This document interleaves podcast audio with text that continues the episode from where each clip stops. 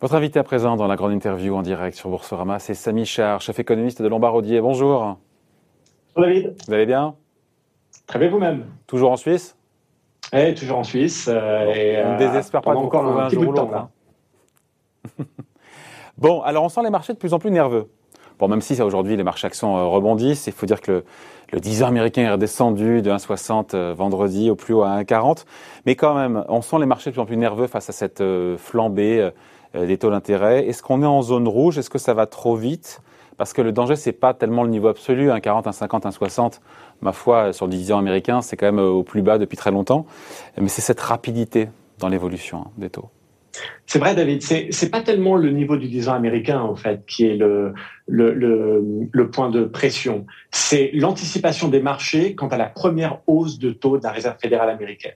Les deux sont liés, bien sûr. Enfin, les marchés sont en train de bousculer un peu la Fed en disant que peut-être, peut-être, elle va monter les taux en 2022 plutôt que comme elle l'a annoncé plus tard, hein, en 2023. Et la perspective d'avoir une hausse de taux plus tôt que prévu, c'est ce qui euh, amène un petit peu de tension dans les marchés. Et pourquoi il s'excite comme ça? Parce que euh, quand on écoute Jérôme Powell, malgré tout, il est assez clair quand il dit voilà, pas avant le retour du plein emploi, une inflation suffisamment euh, durablement au-dessus des 2% pourquoi Enfin, je veux dire, euh, les choses sont claires. Donc, c'est 2023, voire même certains disent 2024 avant une hausse des taux. Pourquoi les marchés s'excitent en se disant, bah oui, ce sera 2022 Rien ne laisse à croire quand on l'écoute.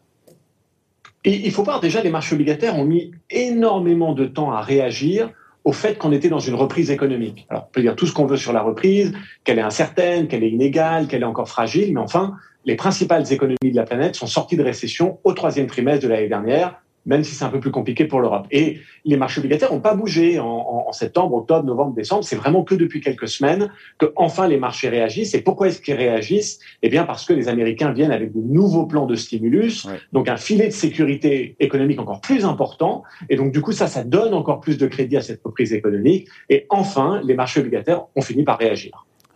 Cette nervosité, encore une fois, donc elle n'est pas excessive, c'est quelque part un retour à la normale, différé, une prise en compte différée par les marchés obligataires d'une réalité économique de rebond, notamment aux. Oui, complètement, David. À partir du moment où on est dans une reprise, si on prend un peu de recul, posons-nous la question, qu'est-ce qui se passe traditionnellement dans une reprise? Les niveaux d'activité euh, accélèrent, les anticipations d'inflation montent, les marchés obligataires réagissent, les bénéfices des sociétés repartent, la partie cyclique du marché surperforme, et tout ça, finalement, on est en train de le voir. Ce qui a un peu changé la semaine dernière, c'est vraiment cela, c'est le pricing de marché, c'est-à-dire c'est le marché qui intègre des hausses de taux beaucoup plus tôt que prévu. Tant que quelque part c'était des anticipations d'inflation et des taux longs qui bougeaient, la Réserve fédérale américaine et les marchés étaient un peu dans un fauteuil. Mais à partir du moment où on commence à intégrer un resserrement monétaire, c'est un peu là où ça panique. Mais ils n'ont pas tort les marchés, pour le coup, les marchés sont la somme des investisseurs. Hein.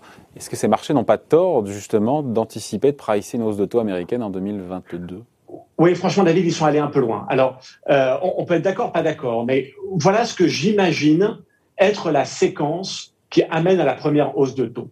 Je veux dire, déjà, il faut que le chômage s'améliore. Il est quand même au-dessus de 6% aux États-Unis. On imagine qu'on doit avoir un taux de chômage en dessous de 4% avant que la Fed se sente à l'aise. Il y a toujours 10 millions d'Américains qui ont perdu leur job, qui ne l'ont pas retrouvé aux États-Unis. Exact. Donc ça paraît un tout petit peu tôt quand même pour imaginer que ces 10 millions retrouvent un travail d'ici 12 mois. Ça, euh, c'est un, premier élément à intégrer. Le deuxième, c'est qu'il faut qu'il y ait un peu d'inflation. L'inflation sous-jacente des biens à la consommation aux États-Unis est à 1,5. Alors, pour que la Fed se sente à l'aise de resserrer sa politique monétaire, il faut quand même que ces 1,5 passent au-dessus de 2% et il reste au moins pendant quelques mois. Pas pendant 12 mois, mais au moins pendant quelques mois. Donc ces deux choses doivent se passer.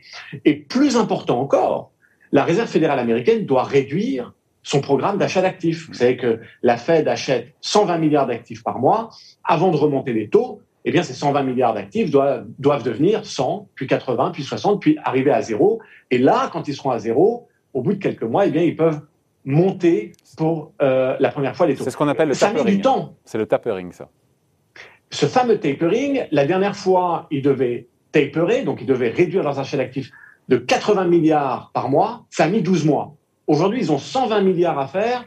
Ça va mettre quand même du temps. Donc, commencer à anticiper que les taux peuvent monter en 2022, ça nous paraît quand même, euh, voilà, des marchés qui qui qui, ça vous paraît qui ont peu anticipé probable. trop de choses. Mi 2023, ça nous paraît beaucoup plus raisonnable. Bon. Juste qu'on comprenne, parce que pour le commun des mortels, ça n'a rien d'évident, euh, Samy, une hausse rapide des taux en quoi Pourquoi ça pénalise les marchés actions? Le mécanisme tout bête, c'est quoi? C'est le fait qu'on actualise les profits futurs avec des taux d'intérêt plus élevés, donc ça réduit la valeur présente, c'est ça C'est une question d'actualisation de flux ou pas seulement? Oui, puis d'une manière générale, euh, vous venez aussi d'avoir la discussion, les taux d'intérêt euh, notamment quand on les resserre, ont un, impact très important sur beaucoup de choses. C'est un petit peu comme euh, lorsque vous êtes dans une voiture et vous commencez à appuyer sur la pédale de frein. Donc euh, c'est plus difficile pour l'activité de s'épanouir.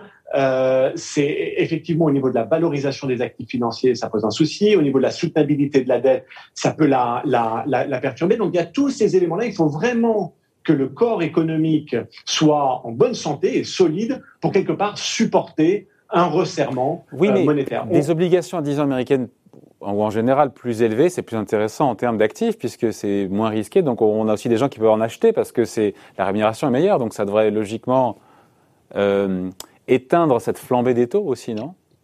Eh, Exactement. Hein, mais je veux dire, aujourd'hui, si on doit se dire, mais quelle est la juste valeur d'un 10 ans américain ah, ah, dans une perspective 5 ou 10 ans? Je veux dire, euh, on, peut largement se dire que ces taux euh, ancrés autour de 2%, ça pose pas véritablement un problème. Donc, quand on est à 1,4, 1,5, on sent qu'il y a encore de la marge. Et effectivement, euh, il faut que ce, cette augmentation de taux se fasse, mais qu'elle soit peut-être pas trop rapide. Et c'est là où les marchés peuvent être soit rassurés, soit anxieux. Pourtant, tout est fait, encore une fois, quand on écoute les banques centrales, tout est fait pour les rassurer. On voit bien, vraiment, Jérôme Powell a cherché à calmer le jeu. C'était la semaine dernière devant le, je crois, devant le Congrès. Hein.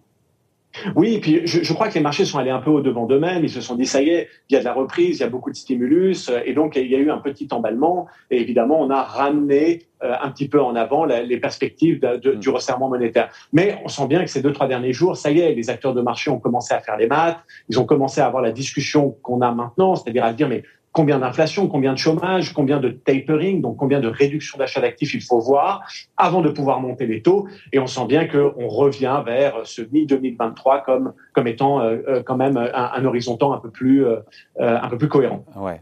Après, dans le fond, des taux d'intérêt qui augmentent, ça veut dire que la croissance repart, encore une fois, notamment aux États-Unis. L'inflation qui va avec, c'est comme une bonne chose. Ça veut dire qu'on on sort de la crise, qu'on revient dans un monde post-Covid, ce qui est plutôt heureux d'ailleurs, non?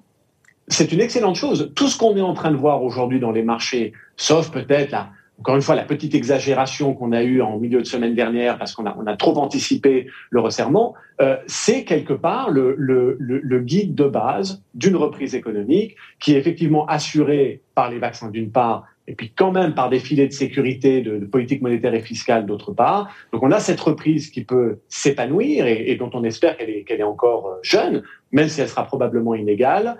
Euh, et donc du coup, effectivement, les marchés réagissent, les profits réagissent, et la, la, la partie la plus cyclique du marché se met à surperformer, ce qui est encore une fois ce qui doit arriver dans une reprise économique est en train d'arriver. Ouais, d'autant que ça a un impact, on en parlera tout à l'heure, mais ça a un impact euh, sectoriel différent en bourse d'avoir une forme de pontification, de remontée de la croissance de l'inflation. On a vu les valeurs financières, les valeurs bancaires qui remontent en flèche pour le coup. Oui, euh, euh, donc dans une reprise économique, encore une fois, les, les, taux montent, la courbe des taux se quantifie, donc ça c'est une bonne perspective de profit pour euh, les sociétés euh, financières. Et puis généralement dans une reprise aussi, ce qui se passe, c'est que par cet effet d'offre et demande, vous avez le commerce mondial qui, qui s'épanouit, donc les échanges internationaux qui redémarrent. Donc effectivement, tous les acteurs économiques qui sont liés au commerce mondial, souvent les petites économies, notamment d'Asie, euh, la Chine évidemment, euh, et puis quand même une, partie de l'Europe. Euh, tous ces secteurs qui sont liés au commerce mondial surperforment les petites capitalisations boursières également. Donc on a vraiment cette cyclicité dans le marché des industriels qui qui fait mieux par rapport à on va dire des, des, secteurs qui généralement font bien quand la, la, reprise est moins identifiée. Ouais. Donc au final pour dans ces discussions, on entre dans une, forme de normalisation quelque part des, taux d'intérêt sur fond de reprise forte, enfin plus forte aux États-Unis parce qu'ils ont un plan de relance qui est plus important que chez nous. Et quelque part, c'est que les taux d'intérêt n'ont plus de raison de rester aussi bas. C'est une forme de normalisation tout ça. Hein. Oui, et pour être franc, ces taux d'intérêt, ils ont mis énormément, énormément de, temps à réagir, encore une fois. On a eu un troisième trimestre en 2020 qui était plein de promesses et qui, qui laissait quand même penser que ça y est, on était sorti du plus dur de la crise. Et pas sorti de la crise, mais on était sorti vraiment du plus dur de la crise. Et effectivement, les taux, on peut réagir. Hein. Ils sont restés entre 0,5 et 0,8 pour parler du 10 ans américain euh, pendant tout le quatrième trimestre de 2020. C'est seulement au début 2021 qu'ils réagissent et ils réagissent au fait que enfin cette reprise économique prend corps, notamment aux États-Unis, aussi parce qu'il y a plus de stimulus. Et là, il y a un vrai débat à avoir entre les États-Unis d'une part. Eh euh, vous savez qu'il y a énormément de débats de là-bas où on dit qu'ils ont peut-être trop le pied sur l'accélérateur. Mais enfin, vous venez d'avoir le débat sur la dette pour l'Europe. Peut-être que l'Europe a un tout petit peu trop euh, la, la, main sur le frein. Ouais. Est-ce que les, les, banques centrales laisseront faire? Il y a une double question à la fois pour, euh, pour, pour la Fed, il s'est exprimé Jérôme Powell, mais aussi pour la BCE, parce que le, la reprise n'est pas du tout aussi euh, forte en Europe, et nous, on se tape pardon, ce dommage collatéral d'avoir des taux longs qui montent, alors que notre croissance n'est pas du tout aussi forte qu'aux États-Unis, ce qui est assez terrible. mais c'est souvent c'est pas une nouveauté, on a déjà eu ça par le passé. Hein. Oui, c'est vrai. Alors, du côté américain, euh, le, la Fed ne réagira pas aux 10 ans américains. Elle ah réagira, encore une fois, euh, aux anticipations de marché quant à la première hausse de taux et au nombre de hausses de taux. Et à partir du moment où ce, cette hausse de taux commence à être intégrée en 2022, la Fed va réagir. Ça, c'est sûr. Elle va rappeler la séquence dont on vient de discuter, emploi, inflation et tapering, donc réduction d'achat d'actifs. Donc c'est ça qui l'a fait réagir. Et en Europe, évidemment, l'Europe qui, qui, importe quelque part euh, ces hausses de taux, eh bien, elle a déjà réagi. Vous avez Isabelle Schnabel euh, la semaine dernière qui a dit que, euh, bah, évidemment, hein, donc dans la communication, que la BCE pouvait encore baisser les taux, qu'il y avait encore des achats d'actifs. Donc on sent quand même que la BCE est déjà en ordre de marche pour freiner un petit peu euh, cette, euh, ce resserrement des conditions financières en Europe. Ouais. Le sujet de fond, évidemment, c'est aussi l'inflation. Euh, il n'y a pas d'inflation galopante à redouter. Je mets de côté déjà la zone euro parce que c'est pas un sujet de zone euro. C'est plus un sujet évidemment peut-être américain avec plus d'acuité. La question se pose là-bas et ça nous mène évidemment au, plan de relance voté à la Chambre des représentants samedi dans la nuit. Quand on voit les montants, pardon, mais j'avais oublié les chiffres, entre l'administration Trump et Biden, on va être à pas loin de euh, 6 000 milliards de dollars. Nous, en Europe, mais il faut voir chaque pays, ce que fait chaque pays, et l'Europe en tant que telle, 750 milliards plus l'échelon national. Enfin, on y est pas, on est, on est largué complètement là. Hein. Disons qu'on est, on est quand même beaucoup moins ambitieux. C'est vrai qu'il y a quelque chose d'intéressant qui se passe aux États-Unis. Euh, je crois que le débat sur l'inflation, il ne faut pas confondre les, deux débats.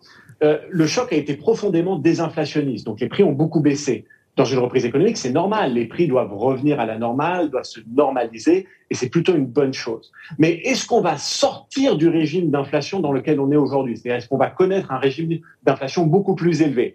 On reste dans un monde quand même largement mondialisé, compétition internationale, technologie, vieillissement démographique. On a du mal quand même à imaginer une inflation qui sortirait de ce régime assez contenu qu'on connaît depuis euh, depuis 20 ans. Donc, on est peu inquiet de l'inflation de long terme, mais par contre, on salue un tout petit peu plus d'inflation euh, de court terme qui montre que bah, y a de la vie économique et, et, c'est plutôt positif. En revanche, sur ce dernier point que vous avez mentionné, David, pour moi c'est le plus important. On, on, a quand même quelque chose de très intéressant qui se passe aux États-Unis. Ils y vont à fond. Alors peut-être que on verra, hein, le pied est trop sur l'accélérateur, mais très clairement en Europe. Ils accélèrent euh, trop, pardon, c'est intéressant. Ils accélèrent trop les Américains. Ils en mettent trop euh, sur la table niveau relance budgétaire.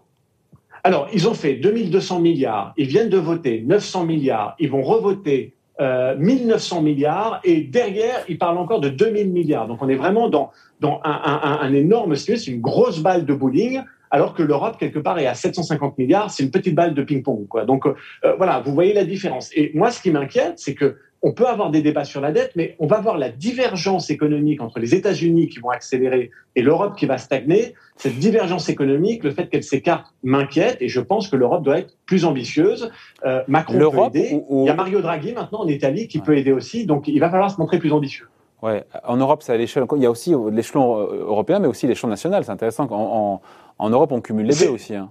C'est vrai, mais l'échelon le, le, national a été quand même très très contenu. Les Allemands ont fait pas mal, les Français ont fait un peu, les Italiens ont fait encore moins, les Espagnols encore moins. Donc encore une fois, les Américains, euh, ils ont mis quasiment 20% de leur PIB sur la table en disant on va relancer l'économie, on va restructurer notre économie. Il faut, faut construire mieux, faut voilà, faut faire plein de choses. En Europe, on est encore en train de discuter de comment on va dépenser 750 milliards. Et quand on les, 20 points de relance aux États-Unis, de 20 points de PIB, c'est l'équivalent en Europe en prenant Là aussi, l'échelon national plus le plan à 750 milliards d'euros, on est à combien pour comparer un petit peu les deux?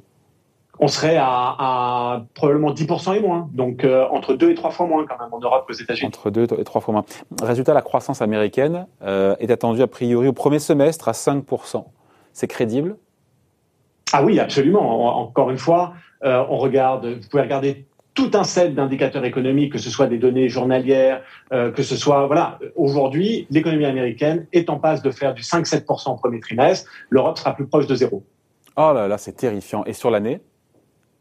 Alors sur l'année, les États-Unis probablement autour de 6%, voire plus, l'Europe peut-être plus autour de 4,5%. Parce qu'on s'attend quand même à une réaccélération mm. euh, une fois que la vaccination sera mieux engagée, donc peut-être deuxième, troisième trimestre européen, il y aura un peu de rattrapage. Donc l'écart de performance, on se quitte là-dessus, l'écart de performance entre euh, l'Europe et les États-Unis vient pas seulement, encore une fois, du, de la politique budgétaire. C'est pas seulement tout cet argent qui est déversé pour relancer l'économie. Non, il vient également du fait que euh, euh, la vaccination a plus d'avance aux États-Unis, qu'ils ont laissé euh, l'économie un petit peu plus ouverte, mais c'est surtout vraiment les perspectives 2022-2023 où on sent que ils ont ce plan très ambitieux pour amener leur économie dans le 21e siècle, alors que encore une fois l'Europe a beaucoup beaucoup le pied sur le frein. Il y a carrément risque de surchauffe ou pas aux États-Unis avec tout ce stimulus budgétaire, tout cet argent qui est réinjecté dans l'économie par l'administration Trump et maintenant Biden? Alors, je, je, dirais plutôt que risque de surchauffe parce que tout ça, c'est très transitoire. Quand on donne un chèque à un ménage américain, il va le consommer ou non, mais enfin, si on lui donne pas un chèque tous les ans, finalement, on est dans quelque chose de très transitoire. En revanche, la grande discussion, c'est comment est-ce qu'on devrait investir dans nos économies. Les Américains stimulent beaucoup la demande, et c'est vrai que beaucoup, il y a tout ce débat dans les économistes qui disent, oui, mais plutôt que de stimuler la demande, on ferait mieux d'investir dans la transition énergétique, dans euh, la qualité des infrastructures, l'éducation, la santé. Et là, je trouve qu'il y a un débat très intéressant. Nous, d'ailleurs, on, on aurait tendance à favoriser l'investissement productif à, euh, au stimulus de la demande. Et, c'est vrai que l'Europe a une vraie carte à jouer Si, Si elle se montre plus ambitieuse, peut-être qu'elle pourrait favoriser l'investissement productif, plutôt l'investissement productif public, donc, plutôt que euh, stimuler la demande. Bon, voilà, merci d'avoir été avec nous. Hein. Samy Char, chef économiste. Merci David, toujours un plaisir. Chez Lombardi. À bientôt, bonne journée, merci.